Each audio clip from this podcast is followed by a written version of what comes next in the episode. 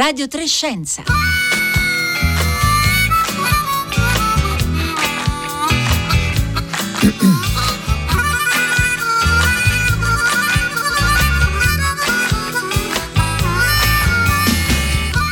Buongiorno da Paolo Conte e benvenuti a Radio Trescenza, il programma ideato da Rossella Panarese, curato da Marco Motta con Francesca Boninconti in redazione. Questa mattina Marco Pompi alla regia, Fabio Zampa alla messa in onda e Paolo Conte al microfono. Oggi, lunedì 29 novembre, inizia un'altra settimana molto importante per il contrasto alla Covid-19 perché è atteso, forse già da questo pomeriggio, al più tardi nei prossimi giorni, il via libera da parte dell'AIFA, l'Agenzia Italiana del Farmaco, per la vaccinazione anti-Covid dei minori di età compresa tra i 5 e gli 11 anni, rimasti finora esclusi dalla campagna vaccinale. La, la scorsa settimana era stata l'EMA, l'Agenzia Regolatoria europea per i medicinali ad approvare la somministrazione del vaccino eh, Pfizer ai bambini, ricalcando sostanzialmente l'analogo pronunciamento della corrispettiva agenzia statunitense, la FDA, la Food and Drug Administration, che aveva valutato positivamente i dati sulle sperimentazioni condotte sui minori dall'azienda farmaceutica Pfizer. E di questo nuovo fronte della campagna vaccinale che da qui a breve si aprirà anche in Italia dopo Stati Uniti, eh, Canada e Israele, parleremo oggi con Susanna Esposito, docente di pediatria all'Università di Parma e coordinatrice del tavolo tecnico malattie infettive della SIP, la Società Italiana di Pediatria. Buongiorno Susanna Esposito. Buongiorno a tutti. Grazie di essere con noi. Eh, ricordo che Susanna Esposito è anche direttrice della clinica pediatrica dell'ospedale eh, Pietro Barilla di Parma e a giugno di quest'anno ha pubblicato con la giornalista Letizia Magnani per la casa editrice Minerva un saggio intitolato 101 domande e risposte eh, su Covid e spero che siano tante anche le domande dei nostri ascoltatori e ascoltatrici che potranno, come sempre, inoltrarcele tramite sms e messaggi di WhatsApp al 335 56 34 296. Susanna Esposito, all'inizio della pandemia sembrava che i contagi da Covid-19 tra i bambini rappresentassero tutto sommato una percentuale molto piccola se confrontata con i numeri della diffusione della malattia tra adulti e adolescenti. Oggi invece sembra che l'incidenza sia decisamente aumentata nella fascia di età tra i 5 e gli 11 anni. Ecco, quali sono allora gli ultimi dati e come dobbiamo interpretarli? Non sento Susanna Esposito credo che sia eh, caduta la linea, proviamo eh, a richiamarla. Allora eh, stavamo appunto dicendo che eh, è attesa probabilmente per oggi, al più tardi per venerdì prossimo, il pronunciamento dell'Agenzia ehm, italiana eh, per il farmaco per quanto riguarda l'approvazione appunto della vaccinazione con Pfizer per i bambini di età compresa tra i 5 e gli 11 anni anni. E ehm, questo sembra particolarmente importante perché negli ultimi, negli ultimi, nelle ultime settimane eh, abbiamo visto che eh, SARS-CoV-2 colpisce non soltanto gli adulti ma anche eh, bambini e adolescenti. Non so se intanto mi dicono dalla regia che Susanna Esposito è ritornata con noi e allora le stavo chiedendo se eh, ci poteva dare appunto quelli che sono gli ultimi dati sulla incidenza da Covid-19 nella popolazione compresa tra i 5 e gli 11 anni di età.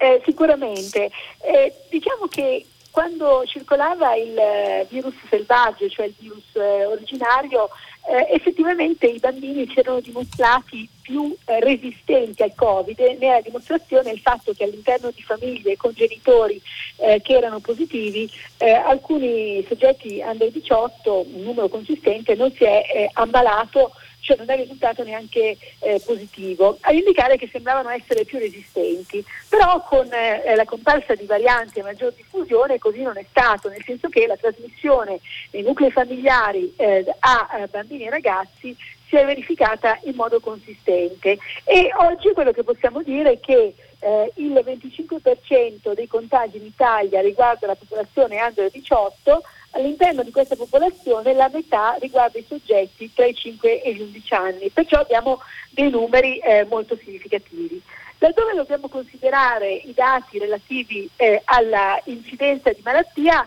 possiamo dire che eh, nella eh, fascia di età eh, tra 6 e 11 anni abbiamo 44 casi ogni 100.000 ragazzi, tra 12 e 15 57 ogni 100.000 tra 16 e 19 89 ogni 100.000 che richiedono il ricovero. Naturalmente quando consideriamo invece i dati eh, relativi eh, alla eh, necessità invece di assistenza, questi dati aumentano enormemente perché molti dei casi pediatrici possono essere eh, gestiti a domicilio. Perciò possiamo dire che oggi eh, a seguito della comparsa delle varianti, quindi oggi diciamo ormai da parecchi mesi la popolazione pediatrica è molto interessata, Sappiamo che una percentuale variabile dallo 0,5 al 4% si complica con quella che si chiama malattia infiammatoria multisistemica, che è un quadro eh, di difficile gestione eh, eh, che richiede spesso le cure intensive e sappiamo che all'interno eh, del discorso Covid pediatrico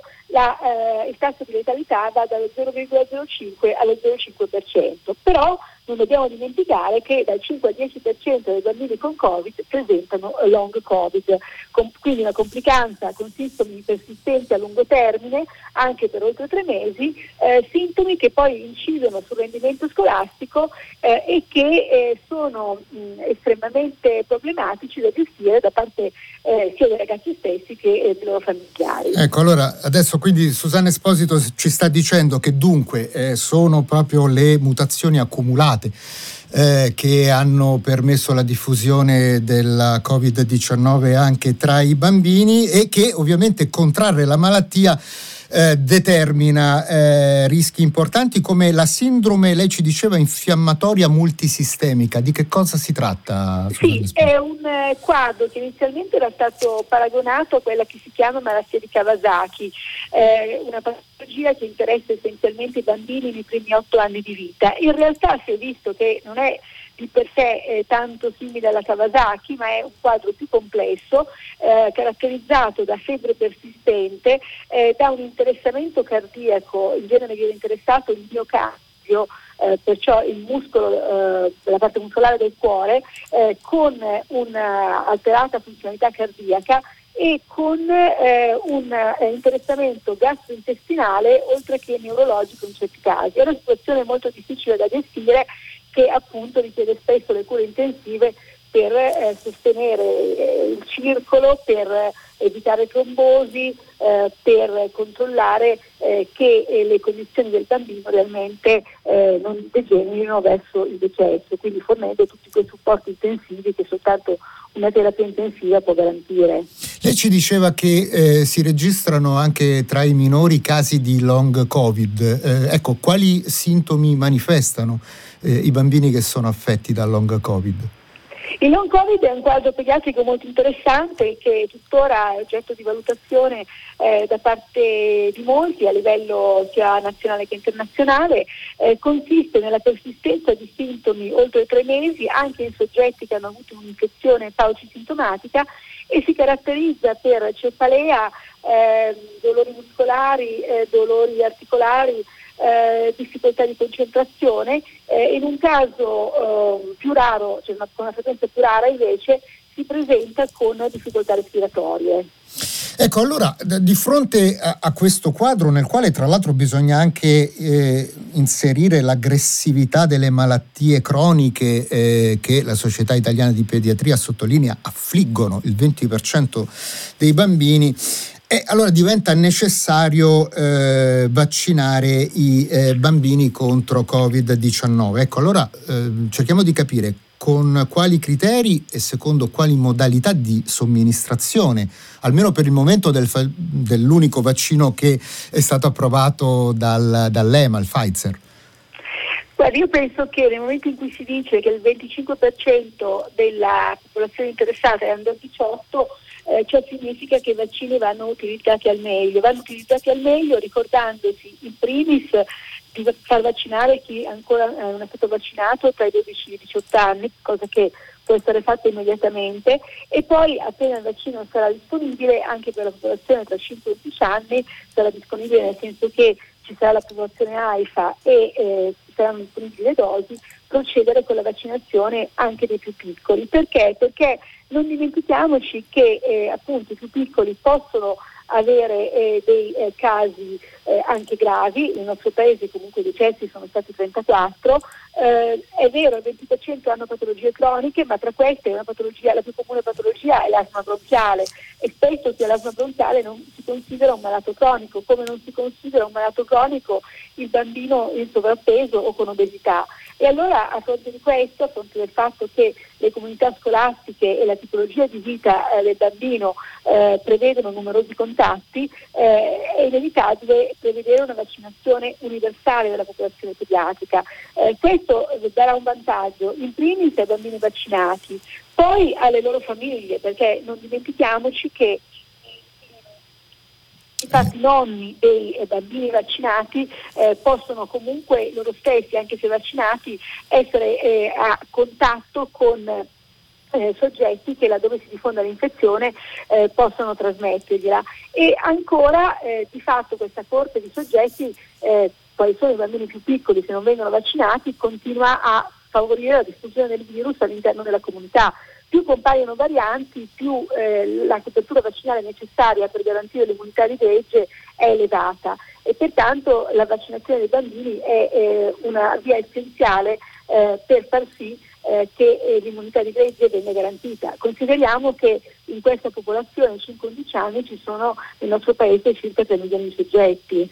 Ecco, quali sono intanto eh, i dati eh, sull'efficacia e sulle reazioni avverse eh, che si sono registrate in età pediatrica ehm, durante la sperimentazione condotta dalla Pfizer e quali sono anche le informazioni, certamente forse molto limitate, che possiamo avere dalle prime settimane di vaccinazioni avviate negli Stati Uniti, dove però mi pare che siamo quasi a 3 milioni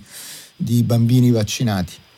Certo, eh, anche nel trial che è stato effettuato dalla Pfizer il numero di soggetti testati è stato comunque molto elevato, si parla eh, di 3.000 soggetti. E per quanto riguarda gli effetti collaterali, quelli più comuni hanno riguardato il dolore in sede di iniezione, come eh, d'altra parte anche nella popolazione degli adolescenti e degli adulti, eh, piuttosto che eh, cefalea eh, e febbre e dolori articolari, febbre e dolori articolari che si sono verificati eh, in eh, due casi su 12 vaccinati, quindi insomma, la prevalenza è risultata addirittura inferiore a quella che si è osservata negli adolescenti. Eh, pertanto posso dire che la tollerabilità del vaccino è stata molto buona. Il timore di effetti collaterali eh, sulla fertilità non ha alcun criterio di plausibilità, nel senso che eh, un vaccino mRNA non c'è nessuna ragione per cui eh, possa incidere su eh, fertilità eh, maschile o femminile, questo ci tengo a ribadirlo, e così pure non può incidere sullo sviluppo puberale davvero è come dire che se uno si vaccina gli spuntano le ali, eh, voi capite che eh, non c'è alcuna base per credere che questo possa avvenire. Eh, per quanto riguarda il problema relativo a un effetto collaterale eh, raro osservato negli adolescenti, prevalentemente maschi, e in particolare di età compresa tra 16 e 24 anni, quello delle miocarditi e pericarditi, eh, questo dato attualmente non risulta riportato nello studio clinico che ha riguardato la popolazione eh, under 11, eh, va detto che eh, appunto tendenzialmente, seppur raro, questo rischio è stato eh, riportato eh, nella eh, popolazione maschile di età già puberale, perciò effettivamente nella fascia 5-11 anni non sembra essere un possibile rischio. Ecco, allora cominciano ad arrivare le domande qui al 335 56 34 296 e c'è un ascoltatore o ascoltatrice che non, si firma che ci chiede se eh, vaccinare i bambini significherà poi eh, riuscire a eh, eh mantenere le scuole eh, in sicurezza. E leggo questa domanda in fondo a... Mh, diciamo, un, un aspetto che è stato molto dibattuto in questi ultimi giorni, perché eh, nonostante quello che lei ci ha detto eh, poco fa, Susanna Esposito, in questi giorni si sono levate molte voci contrarie alla vaccinazione anti-Covid, sostenendo che non ci sono dati validi sul rapporto rischio-benefici, almeno per i bambini in buona salute. E quindi volevo sapere qual era la sua opinione al riguardo, ma c'è anche al contrario chi si è chiesto se a questo punto non sia opportuno rendere la vaccinazione eh, anti-Covid obbligatoria al pari di eh, tutte le altre vaccinazioni che sono richieste eh, obbligatoriamente per l'ingresso proprio nella scuola dell'obbligo. Ecco, volevo eh, sentire qual è la sua opinione in merito a queste due eh, eh, visioni completamente opposte. Se devo dire le persone che si sono così, che hanno sollevato eh, dubbi o hanno suggerito di attendere eh, a vaccinarsi, colpisce che nessuno di loro sia un pediatra. Quindi come sono stati tutti i virologi, immunologi al momento in cui serviva esserlo, adesso sembrano essere tutti pediatri. Eh, non ricordo effettivamente di aver letto sulla stampa una dichiarazione contraria eh, da parte di un pediatra eh, che attualmente lavora, nel senso che c'è stato qualche pensionato che ha sollevato qualche perplessità, ma non da chi vede il contesto attuale eh, e, e, quelle che sono le patologie oggi, che sono tra l'altro eh, in parte anche profondamente mutate. Cosa mi riferisco? Al fatto che le scuole chiuse sono state drammatiche dal punto di vista dell'impatto eh, sulla salute mentale dei ragazzi. Noi abbiamo avuto un aumento di tentati suicidi che è stato davvero vertiginoso e faccio la pediatra da più di vent'anni, per cui eh, credo che il disagio sociale che si appresta ora eh, è un qualcosa eh, nella popolazione degli adolescenti che non avevamo mai visto. Eh, il disagio mentale che è eh, il risultato più contenuto con eh, l'inizio delle scuole, ad indicare che era proprio il fattore scuola quello più devastante, più di impatto, mentre sono persistiti e continuano a persistere disturbi del comportamento alimentare che sono anch'essi aumentati in modo vertiginoso. Questo non interessa soltanto il nostro Paese, ma è un qualcosa segnalato in letteratura anche da altri paesi europei e anche dagli Stati Uniti, ad indicare proprio eh, quello che è stato l'impatto dell'isolamento sui ragazzi eh, e, e, quello che è anche eh, il tema relativo eh, a, eh, all'avere una malattia contagiosa che porta poi in alcuni casi ad atteggiamenti di eh, del ragazzo infetto o comunque di isolamento del ragazzo infetto. Eh, per quanto riguarda il tema dell'obbligo, il mio punto di vista è sempre un punto di vista in cui la prevenzione deve essere eh, capita per i vantaggi che offre eh, e quindi bisognerebbe fare di tutto per evitare di arrivare all'obbligo. Eh, e penso che eh, una serie di limitazioni che sono necessarie per tutelare la salute in primis eh, di chi è vaccinato e poi comunque della comunità intera eh, siano meglio dell'obbligo, mi riferisco in particolare ai, ai Green Pass e, e, a questo tipo eh, di eh, restrizioni. Eh, per quanto riguarda il tema delle vaccinazioni obbligatorie pediatriche introdotte nel 2017, in quel momento sono state introdotte perché la situazione relativa all'epidemia di morbillo che stavamo osservando nel nostro paese era risultata drammatica e si stavano osservando dei cali nelle coperture vaccinali anche eh, per eh, le vaccinazioni con esavalente eh, che erano davvero preoccupanti. Eh, l'introduzione della legge dell'obbligo in quel momento è risultata necessaria e ha portato a un pronto aumento delle coperture vaccinali, perché è anche vero che i genitori di oggi, in un certo senso, quando eh, vi è eh, una mh, situazione appunto di obbligo, si trovano quasi sgravati dalla responsabilità di dover decidere. Mm. A mio avviso, in ogni caso, eh, la cultura della prevenzione deve andare avanti eh, supportando e sostenendo con i numeri quelli che sono i vantaggi. Eh, se devo giudicare nel complesso la campagna vaccinale del nostro Paese, questa è stata di grande successo senza imporre obblighi eh, se non eh, restrizioni come quelle avvenute per il personale sanitario eh, non vaccinato che giustamente non può mettere a rischio eh, la salute eh, degli altri a partire dai pazienti. Eh, per il resto, se andiamo dietro a una logica sempre più restrittiva eh, di eh, possibilità di vita comune, di socialità eh, per chi non è vaccinato, eh, credo che eh, possiamo davvero eh, raggiungere quello che è un traguardo che per chi come me crede nella prevenzione dovrebbe essere capito senza necessariamente arrivare ad obbligare. Ecco, eh, infatti guardi, sono in molti che tra l'altro ci stanno scrivendo se appunto tutto sommato dovremmo introdurre anche il Green Pass per gli studenti eh, di eh, scuola primaria. Per, esattamente come si fa sui luoghi di lavoro e ovviamente il Green Pass in qualche modo richiede un intervento eh, necessario da parte di chi lo utilizza. Eh, e quindi ecco, io non so se, se, lei vuole pronunciarsi anche su questo, che ovviamente è un tema che riguarda più la, eh, la politica che non la ricerca. Comunque, se vuole dare una risposta a questi ascoltatori, eh, Susanna Beh, Secondo me il Green Pass va introdotto per eh, tutte quelle categorie per cui il vaccino può essere somministrato, perciò nel momento in cui viene proposta una vaccinazione universale per la popolazione di età compresa tra 5 e 11 anni è giusto inserirlo. Ecco.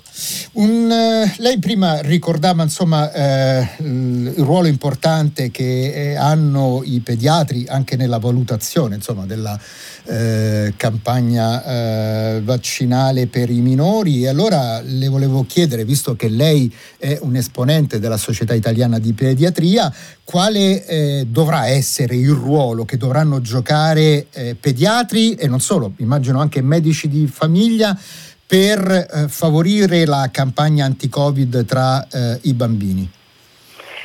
A mio avviso eh, è necessario davvero che eh, ci sia un coinvolgimento attivo sia delle strutture territoriali che di quelle ospedaliere, in particolare per quanto riguarda i bambini eh, con malattia cronica. Cioè, il tema relativo alle vaccinazioni, sono contenta che eh, stia avvenendo così, eh, deve prevedere eh, un coinvolgimento di diverse figure professionali per rendere il processo della vaccinazione stessa il più semplice eh, per tutti. Perciò se durante le visite eh, dei pazienti con patologia cronica vanno in ospedale, anche lì è giusto offrire la vaccinazione in modo che non debbano andare da un'altra parte e questo vale anche eh, per il coinvolgimento eh, dei pediatri del territorio. In ogni caso quello che posso dire è che in questo momento eh, gli hub vaccinali sono assolutamente rodati, eh, per, perciò problematiche organizzative non ci sono eh, è importante eh, davvero far sì che la macchina giri con un ruolo dei pediatri quantomeno nel counseling, perché eh, è inevitabile che il eh, genitore si rivolga al pediatra, l'ho sempre fatto, soprattutto per una fascia come quella dei 5-11 anni in cui il bambino è ancora eh, seguito in maniera attenta dal pediatra. Nelle fasce di età successive, il vero eh, punto è che c'è il passaggio eh, ai medici di medicina generale. In genere se il bambino sta bene, cioè non ha patologie croniche, eh, tende a non essere quasi mai visitato se non una volta all'anno. Eh, e allora eh, essendo poco visitato da un medico che conosce poco, va a finire che eh, il, coinvolgimento attivo del territorio è in parte venuto a mancare e questa fascia di età degli adolescenti 12-15 è infatti quella che più eh, è sofferente dal punto di vista delle coperture vaccinali, mentre nel caso dei più grandi sono stati i ragazzi stessi a vaccinare i genitori eh, a, a, farsi vaccinare eh, per essere liberi di eh, svolgere le loro eh, attività normali di socialità eh, che prevedono oltre alla scuola anche uscire con gli amici, andare al ristorante, andare al bar, mangiare la pizza insieme, eh, piuttosto che fare sport. E a fronte di questo eh, perciò eh, credo che sia importante eh, far sì eh, che eh, il tema relativo alla vaccinazione non sia una proprietà privata di uno dell'altro, ma preveda diversi operatori coinvolti, tutti focalizzati nel facilitare l'accesso alla vaccinazione da parte dei piccoli. Alcuni ascoltatori qui al 335 56 34 296 ci stanno chiedendo eh, se Susanna Esposito ci può anche eh, illustrare eh, come avverrà la vaccinazione eh, nei bambini, cioè quante dosi saranno necessarie, se sono le stesse dosi che vengono eh, inoculate nella popolazione adulta. Quello che possiamo dire è che eh, le dosi sono eh, due, eh, come avviene nella popolazione adulta, a distanza eh, di 21 giorni l'una dall'altra eh, e poi sarà necessario un richiamo dopo 5-6 mesi. Eh, la dose prevista è equivalente a circa un terzo eh, di quella eh, prevista per gli adulti perché gli studi cosiddetti di dose finding, cioè di identificazione della dose, hanno permesso di dimostrare che eh, dosi inferiori sono eh, comunque sufficienti eh, contro il contagio.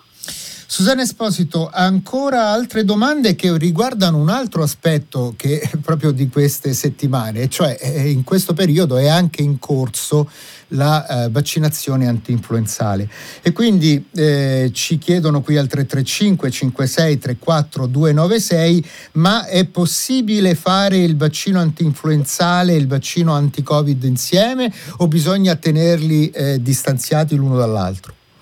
Assolutamente sì, vaccino Covid e vaccino influenzale possono essere fatti insieme e vi confermo che io li ho ricevuti insieme, tollerandoli entrambi benissimo. Eh, va detto che eh, il vaccino Covid, per quanto riguarda in generale la popolazione pediatrica, può essere somministrato insieme a tutte le altre vaccinazioni di routine oppure a qualsiasi distanza dai vaccini inattivati. Per quel che riguarda i vaccini a virus vivo attenuato, essenzialmente eh, perciò il, vaccino contro morbillo, parotite, rosolia e varicella che viene somministrato alla popolazione pediatrica, è prevista una distanza di 14 giorni eh, in un senso o nell'altro, cioè se viene somministrato prima l'uno o l'altro, eh, perché i vaccini virus, eh, a virus vivo attenuato possono comunque determinare eh, normalmente tra 6 eh, e 14 giorni una eh, interferenza in quella che è la risposta anticorpale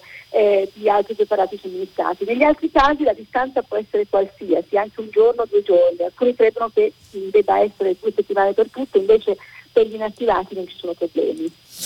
Eh, ancora domande qui al 335 56 34 296 eh, ma eh, per esempio per le donne incinte ci chiedono da Padova eh, ci possono essere dei rischi?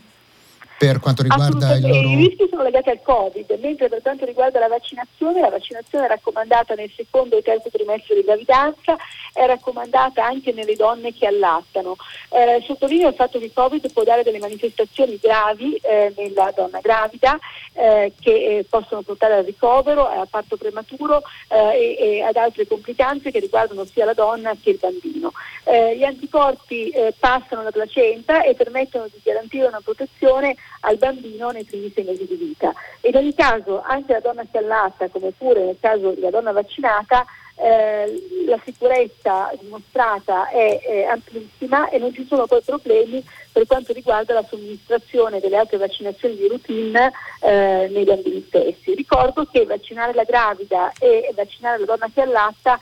significa favorire l'allattamento al seno nei nuovi nati, perché eh, in ogni caso noi abbiamo avuto più di 100 eh, gravide eh, che eh, hanno partorito, nessuno infetta, eh, gravide Covid intendo dire, abbiamo sempre garantito l'allattamento al seno ma abbiamo dovuto effettuare un counseling molto attento eh, sulla necessità di garantire misure di igiene eh, a livello di mani, seno e naturalmente uso di mascherine per evitare il rischio di contagio nei piccoli.